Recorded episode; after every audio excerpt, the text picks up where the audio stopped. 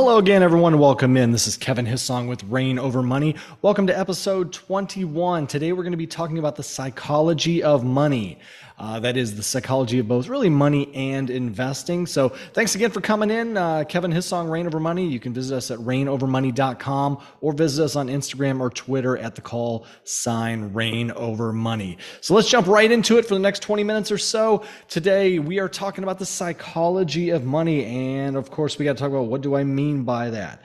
Well, psychology is the study of the, the mind and uh, behavior. So uh, it's how our mind behaviors go towards money and towards investing. And I think the, the best thing to say is if you have an idea when you're getting or, or, or as you're starting to, to get money or as you're starting to work a career or getting out of school, even, even in school, really, um, you know, it can never start too young is, is what is your belief about money and what is it really there for?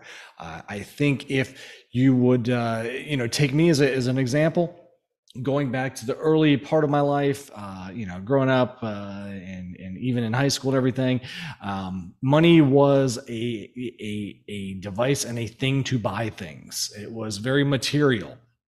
And uh, over the years, I, you know, I, I think I was lucky in a way because for one reason or another, I got turned on to investing and uh, in, in, getting a job I, I enjoyed getting money and, and, and, kind of starting to save and keep money. Uh, there was a great um, uh, there was a great security about it having money and being able to do things with that money. And now over time as i've gotten into my late 40s um, I, I think money is definitely the, the security side of it is one thing but the other thing is the the flexibility and and time. Uh, uh, really that those two things flexibility and time is what is important about money to me now. It's what those things can do because that those are the most important things now to me. Uh, outside of my family is um, you know how much uh, flexibility do i have in my life and how much time uh, do i have to do the things i want to do? Not some what someone else wants me to do but what i want to do and I think it, if you would ask most people, I think once you get to a point, uh, material things don't matter as much anymore. Uh, sure, I'd love to have a new shirt every now and then, new pair of shoes, whatever it is, something for golf. Um, you know, th- those things are still matter, and from time to time, they make you feel good. Just go out and buy something. Um, but it, it, it, for a lot of people, it becomes less and less over time. I think about my mom in, in her 80s now and what's important to her. And it's it's really spending time with friends, spending time with family, um, you know, d- doing things that she likes to do. And it really has nothing to do with with wants and, and material things in life. So it's it's just something that it, it usually goes the same way throughout life. You go through that spectrum of finding the different meanings of money. And so first I'm going to talk about money and then we're going to talk about the investing side because the two go hand in hand, but you can't worry about investing unless you have a good grasp on uh, the psychology and your, your um, mind and your behavior when it comes to money itself. So uh, where do we start with that? Well, again, you know, getting jobs, working earlier in your career, and you're never too young to, or never too old, I should say, to start this process. You know, if you've had trouble with money over your life and, and now you're getting to a point where, hey, I've got some things figured out. Maybe uh, I've got a better job now. I've got some debts paid off, whatever it may be. And I'm really ready to start having money work for me in many different ways. And money working for you can be, yeah, you know, uh, buying stocks and having dividends pay for you, uh, buying rental houses that pay you rent uh, to create more income, whatever it may be, or really just putting your money in the bank and having it gain some interest or CDs. So money working for you is something great. Um, but but money can work for you in a lot of ways, and, and that's really just one of them uh, that that we think about. So the, the psychology of money, and, and it's very tough right now in our society because you know it's it's always been tough. I mean everyone's always wanted to buy things and have more money and you figure the more money you have the happiness. And there's been studies done on that that say you know i think 80000 to $100000 total income is like the maximum um, happiness factor for people. Those that make over that and those that make under that uh, are not as happy. And those that make over that it's, it's diminishing returns over over time. So it's not making a million dollars a year isn't going to make you that much happier. Uh, people still have issues in life. There's still things that go on in life that money cannot solve. But the main thing I think that most people find out, and why that maybe 80,000 to 100,000 is an important number, is because once you start making that kind of money, maybe you can get your debts paid off, uh, have a little money in the bank, have a retirement account, uh, do things for your kids, maybe help them with college, whatever it may be. So, you know, it, it adds that security layer. And again, that's what it comes back to security and then translating to uh, if and when you're able to retire is the time that it can afford you to do the things you want to do. A lot of people think of travel. Sure, a lot of people retire and, and they really compact those that travel into the first few years uh, because that's that's important to them and they want to get out and see the world or whatever it may be. But on and on over the years of retirement, uh, again, studies have been found that most people's enjoyment levels for travel decline over the years, and their most in, mo, most enjoyment is hanging out, spending time with family, and so on, and, and and friends. So, again, not that important for the material things. It's more the mindset of having the time to do what you want to do, and that's what you know, I guess what, what, we're trying to create here with Reign Over Money is develop some good habits and good ways, and kind of give you a pathway to uh, to allow money to be that thing that can help you and not hinder you in your life, so that it can free you up to do the things you want to do. So the mindset with money, as I said, can be a little tough. Uh, it's always been tough, but right now, especially, if you get too tied into social media, and I'll, I'll even take the social out of that. I, I think the media as a whole can really scare you about money. And I think it, you see it a lot with um, I think back to when I was on the uh, you know the, the investment side of things and, and, and working with individuals as an investment advisor, and um, you know the, the older you get, you tend to get more and more conservative with your money, and it doesn't help when there's a level of fear that's out there about always about the markets, about the economy, about inflation. I mean, you would think that that the world's just the, the world. If if we were to listen to everyone all of our time, the, the world would have ended economically, we would have had a crisis about every two years, and we would all have gone through the Great Depression about 42 times uh, by my calculations. And that's just, just in the last 20 years. Uh, so there's so much negativity out there. And, you know, unfortunately, a lot of the people that, from a media standpoint and social media standpoint that people go to for their financial advice, I think of kind of the Mount Rushmore of, of, of finance. Uh, Dave Ramsey, Suze Orman, um, who else? Uh, well, I, mean I CNBC. So many people go to go to CNBC for their news on the markets and on money and so on and so forth. Um, but why, why I've kind of soured a bit on Dave Ramsey and Suze Orman is they went from I, I feel like a really hopeful and and you know helpful part of it to really selling on fear and really being negative to people that come to them with questions. And I don't know, maybe it's the it's the way you get likes and it's the way you get hits now and everything else, but there's just almost a nastiness um, to the level. And and I don't know if that's supposed to be funny or entertaining or whatever. Obviously, it's working well for them because uh, they're selling books and and all this stuff and you probably tune in them more than you would me but at the same point that's why i want to try and keep this positive because there is a lot of positivity out there and things are never as bad as they seem uh, when it comes to to the money and investing and the stock market um, if you look back over 80 years 100 years stock market the s&p 500 pretty much the best place to put your money. It's boring. You know there's a whole industry. It's kind of like weight loss. There's a whole industry for weight loss out there. But if you really think about it we all know what to do to have, you know, pretty stable weight. I mean, exercise, vegetables, fruits, get rid of the sugars. You know, it, it it's not rocket science, but it's very tough because a lot of people either don't want to do that or they want to take the shortcuts and be able to have their cake and eat it too, literally and figuratively. Um, but the same can be said for the investment world. Um, you know, it would be real boring and we wouldn't have this whole um, industry if it was just everyone did the same thing and put their money in the S&P 500 and just let it go and uh, like the John Bogles and the Warren Buffetts of the world uh, who by the way are probably two of the best and smartest people comes to when uh, when you're talking about investing. Uh, those are the people to listen to, not the uh, the Dave Ramsey's and the CNBCs of the world, and so on and so forth. Um, but I digress. Uh, going back to um, to that, if if we all just followed a simple path and just invested some money over time in the stock market, chances are, and left that money alone. I mean, that's the key. Left that money alone. It would grow. We'd get our seven, eight percent average returns annually, and and you know, over the long term, obviously, because it can go down or go up in any market, and we'd be all okay. But that's not the case. Uh, one of the, the best sayings out there, eh, unfortunately, eh, over 25 years, I, I heard it way, way too much, but it's still a great line is it's it's time in the market, not timing the market. Uh, oh, and I even hate to say it because it's it, I'm so tired of it, but it's so true.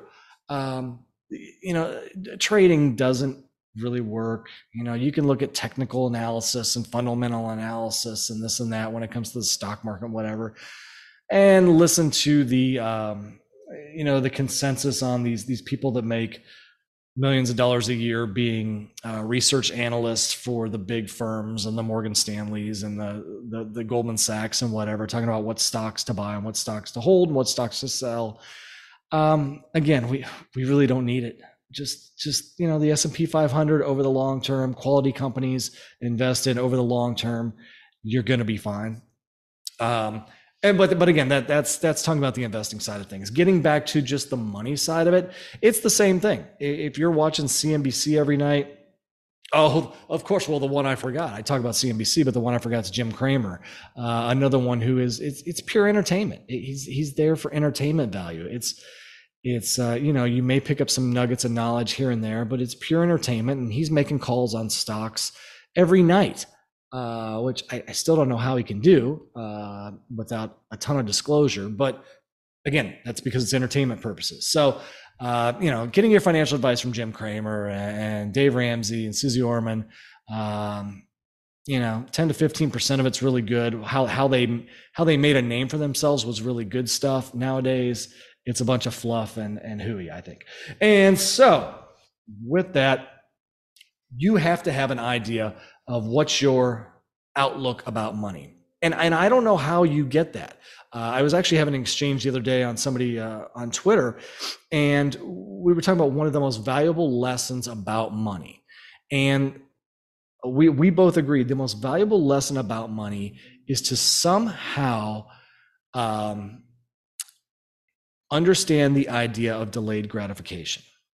It is the hardest thing because we all want, want, want.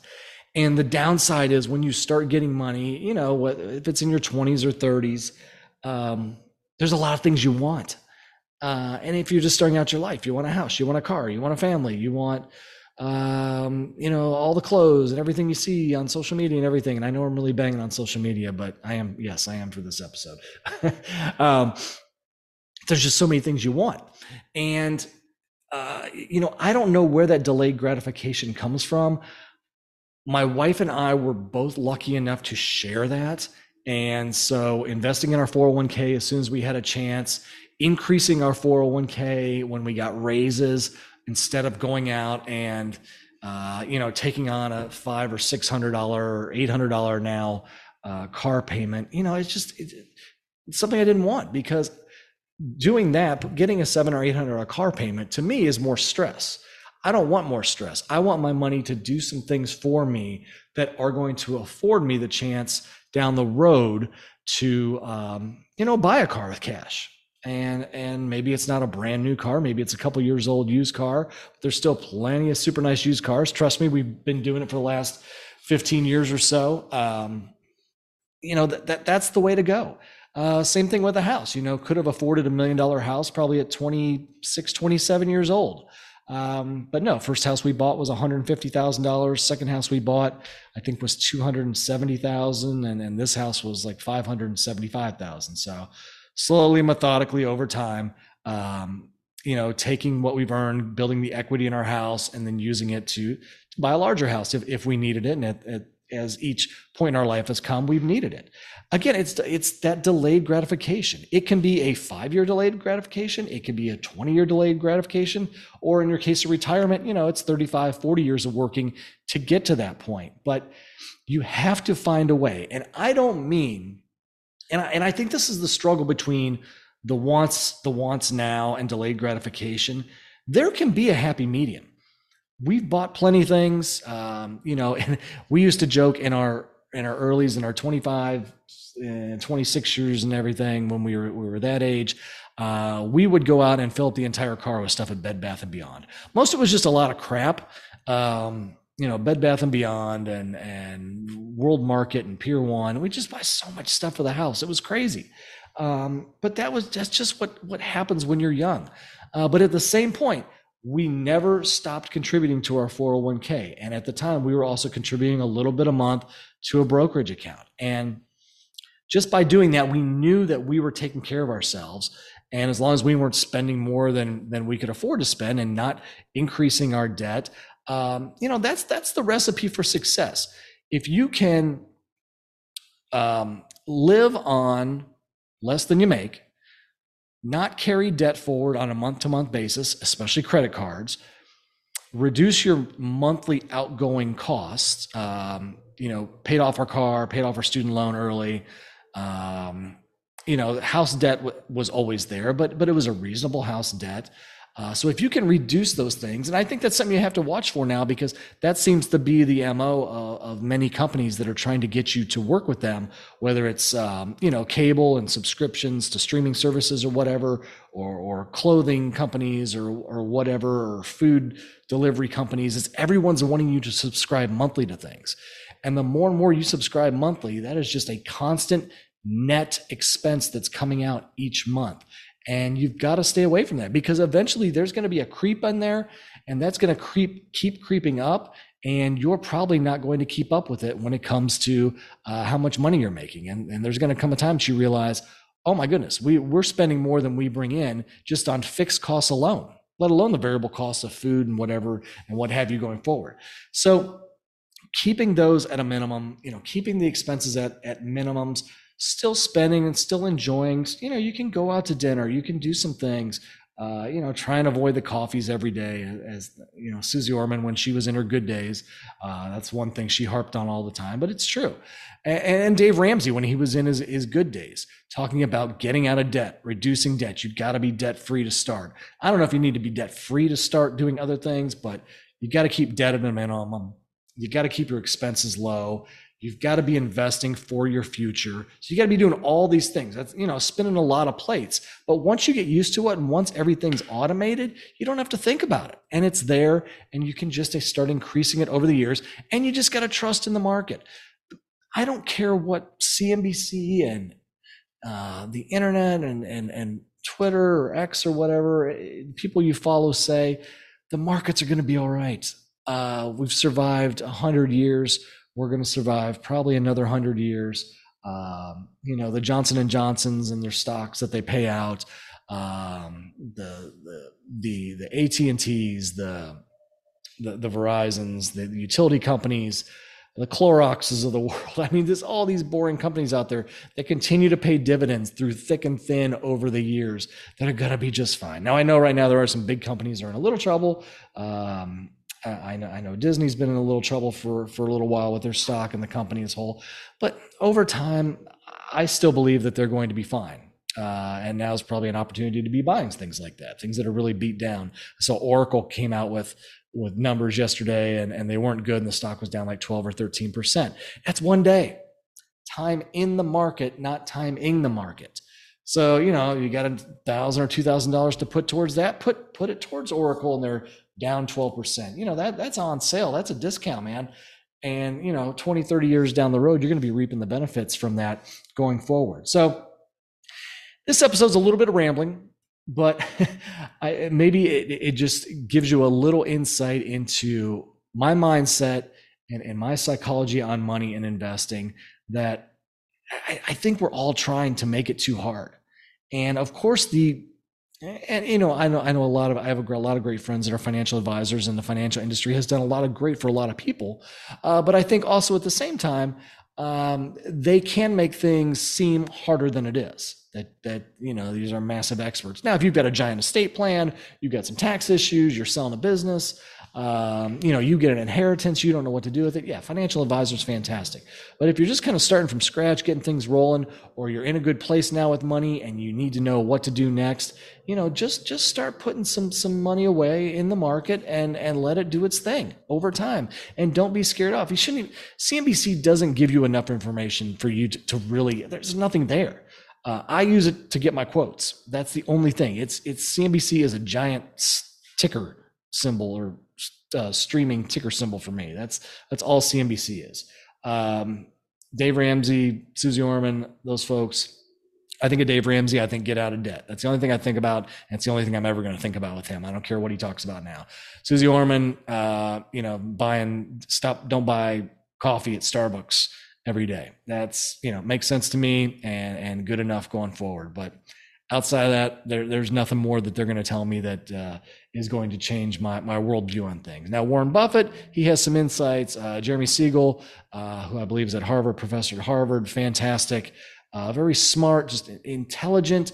Uh, there's no negativity. Now, they, these people may say, you know, the Warren Buffetts of the world, Jeremy Siegel's, even when Bogle was around, John Bogle with with, with uh, Vanguard before he passed away. Um, you know, you can say that now is not a good time for the market, but you don't have to be negative about it. I mean, I, I, we have to all understand that the market economies all go through cycles, and there are good cycles and bad cycles, and usually the good cycles far outweigh the bad cycle. Um, you know, we will not have giant inflation forever. Interest rates are at these levels where we can't believe it. But you go back to the 80s, uh, you know, this still is nothing compared to what they were dealing with in the 80s when it comes to inflation. We're just not used to it. So seven and eight percent mortgages, we're like, oh my gosh, this is crazy. But uh, you know, two and three percent was fairy tale world, and hopefully you took advantage of it.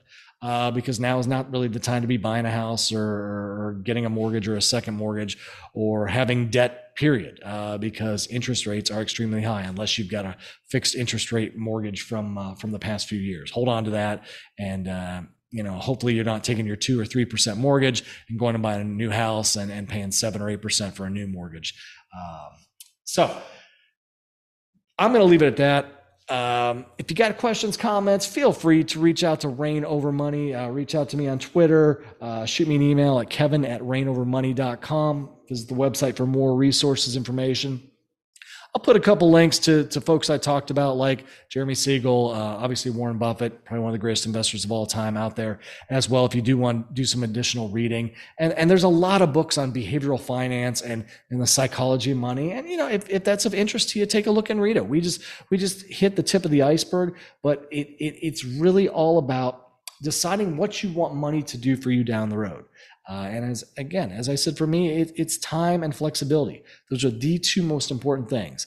Uh, trust me, I love not having to do someone something on someone else's time schedule other than my kids and my wife, and, and, and I can deal with that because I, I, like them a lot. So, um, but but not having someone to uh, to tell me where I got to be when I got to be there, um, taking a meeting and doing a meeting, no thanks.